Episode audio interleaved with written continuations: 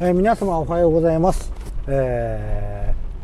ー、通勤エキスプレス第33回の配信です。この番組は私歌手坊が通勤の行き帰りにつぶやいた独り言を主に配信しております、えー、今日もワールドトリガーの続きのあの話をしたいと思います。ワールドトリガーの22巻のあの最新巻発売が待ち遠しいということで、えー、21巻は今、えー、あのランク戦をやってます。もう読んでない人はちょっと関係なしで読んでる人しかわからないような話になってしまうと思うんですがあの主役の三雲修君と、え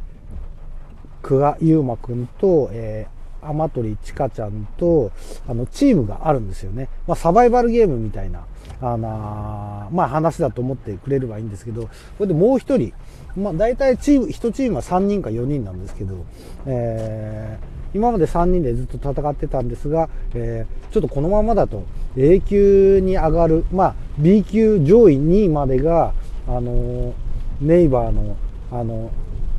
遠征隊に入れるということで、えー、このチームはその遠征を目指して上位を目指してるわけです。そこで今戦ってるんですがさすがにあの上の方に上がってくるとあの周りのチームも強い人たちばっかりなのであの大変なかなか上がらないんですがそれを打破するためにまあいろんな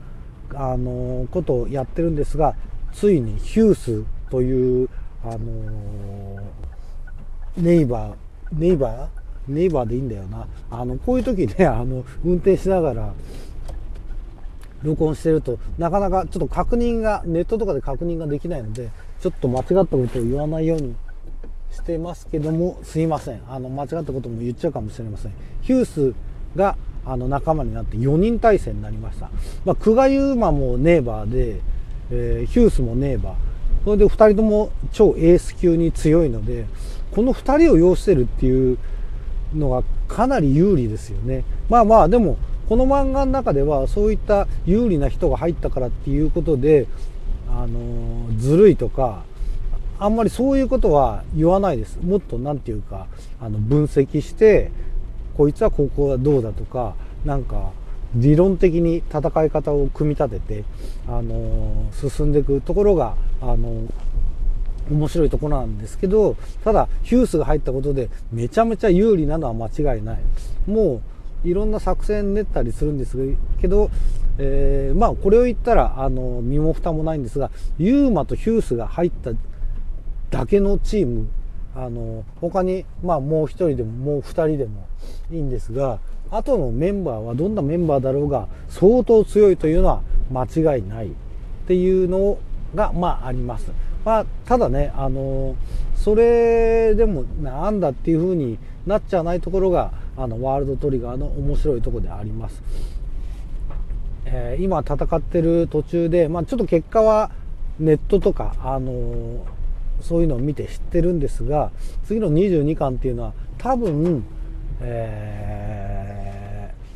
ー、二宮隊を倒すということがこれネタバレあまあ、ネタバレまあこんなラジオしょぼいラジオであのネタバレを起こる人もいないと思いますネットでももう出てますし、あのー、連載中の雑誌ではそのことも十分語られちゃってるのでネタバレはいいと思うんですけどただどう勝つかまあ勝つかどう勝つか結果が全てじゃないところがこのワールドトリガーの面白いところなんですけどどういう風に勝つかっていうのが面白いんですよ。結局 A と B があって B の方が強かった。あなるほど。っていうので納得とかする感じではない、えー、どういうふうに勝つかっていう例えば将棋とかで誰が勝った誰が勝ったっていうのはあるんですけど途中の棋譜を眺めるような面白さ。まあ僕は将棋のあの棋譜なんてまずそんなにあの見たりすることはでも最近はちょっとあるんですよ実は。あの家にいる時間が長いのでネット将棋をちょっと始めましてそれでその棋譜をあの見直したりするような面白さがこのワールドトリガーにはあるわけですね。あのそういったこっちの方が強いあっちの方が強いっていうんじゃなくて勝ったり負けたりもするしその勝ったにしてもここが良かったあそこが良かった、えー、まあ、感想戦将棋とか、まあ、囲碁とかの感想戦みたいなことができるのがこの漫画の面白いとこだなと思ってます。まあスポーツ漫画とかもみんなそうなんでしょうかねあのどういうふうに勝ったっていうのは面白さあると思うんですけどいざ戦いにおいてどっちの方が強い弱いっていうのを、あのー、そういった数値のランクだけで、えー、表すというかこのコンビネーションがあったからこそここに勝てたみたいなまあいろんな他の要素もあります。環境だったり、えー、体調だったり、え気分だったりそういったのもひっくるめてどう戦うか。それでそういった戦いは同じチームで同じメンバーで戦っても全く同じ戦いはないわけですよね。それを考えるこの作者さんはすごいものすごい大変だと思うんですけどあのー、これは本当思いました。漫画の中でいろんな新しいゲームだったり新しいルールを作るっていうのはものすごい大変だと思います。それをあの面白がるように見せるっていうのはあの僕が立ち読みしてるえー、賭博目視録開示なんかもいろんな開示オリジナルのゲームが出てきますけどああいうのルールを設定してあのその後の心理戦を描くっていうのはなかなか技量が問われるなと思いますその中でねでもカイジなんかはルールがどちらかというとシンプルなんですよまあギャンブルっていうこともあるんですがワールドトリガーはその手持ちの武器だったりその性能だったりルールだったりっていうのをえこんなに出したって頭ぐちゃぐちゃになんないのっていうぐらいたくさん選択枠があるんですよね。そのたくさんの選択枠があるので、えー、主人公たち登場人物たちがそれをどう工夫するかっていうのをあの見るのも楽しみなんですけど例えば読んでる側もこれをこうしてこうやったらあの面白いんじゃないかとかちょっと妄想できるんですよねそのルール上の上で。それはなかなかねそれで破綻しないっていうことはこの人の頭の中はどうなってんのかなっていうふうに思います。あのまあ漫画そもそも長いストーリーで登場人物がいっぱいいて、えー、ああでもないこうでもないっていうすごい簡単な話でさえそれを破綻させないように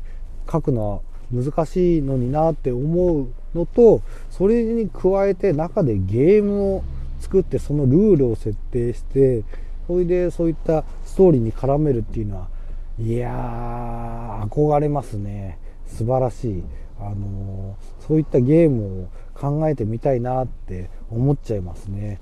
そういうところのワールドトリガーっていうのはすごい面白いと思います。まあ、カイジもそうですね。カイジの後にそういった漫画はいくつか、あのー、出てます。例えばライアーゲームとかも映画にもなりましたよねこういったなんかあの疑似ゲームを作ってそれを描く漫画っていうのは結構僕好きなんだなと思いますただライアーゲームはちょっと読みましたけどそれ以降に出てきた他の方の漫画はあの面白いかどうかは全くわからないんですけどあのなんとなく読んでません。あの、読んでないですね。昔々ゲームで思い出されるのは、あのコブラっていうそれもじゃ週刊少年ジャンプで連載してた漫画がありました。僕があの子供の頃に、えー、今もやってんのかな？完結はしてないのかな？でもコブラの中で野球みたいなラグボールっていうあのスポーツが出てきたんですけどそこその時もこれどういうルールなんだろうなっていうあのふうに興味を惹かれました。漫画の中ではそんな細かいルールだとか、えー、そのスポーツの駆け引きの面白さっていうのはあんまり描かれてなかったと思うんですけどそこの部分をもうちょっと描いてくれたらなっていうふうには個人的には思ってました。ただコブラの中ではそのラグボールはそんなに重要なあのールールが分かんないから話が分かんない進まないっていうことではなかったので作者さんはそういう選択をしたんだと思うんですけどあのそれだけそういうのをルールをカチッと決めて勝ち負けを本当に読者さんに臨場感あって伝えるっていうのは難しいんだろうなと思います。今日は漫画の中で出てくる、えー、あのゲームのことについてお話ししました。それでは皆さんさようなら。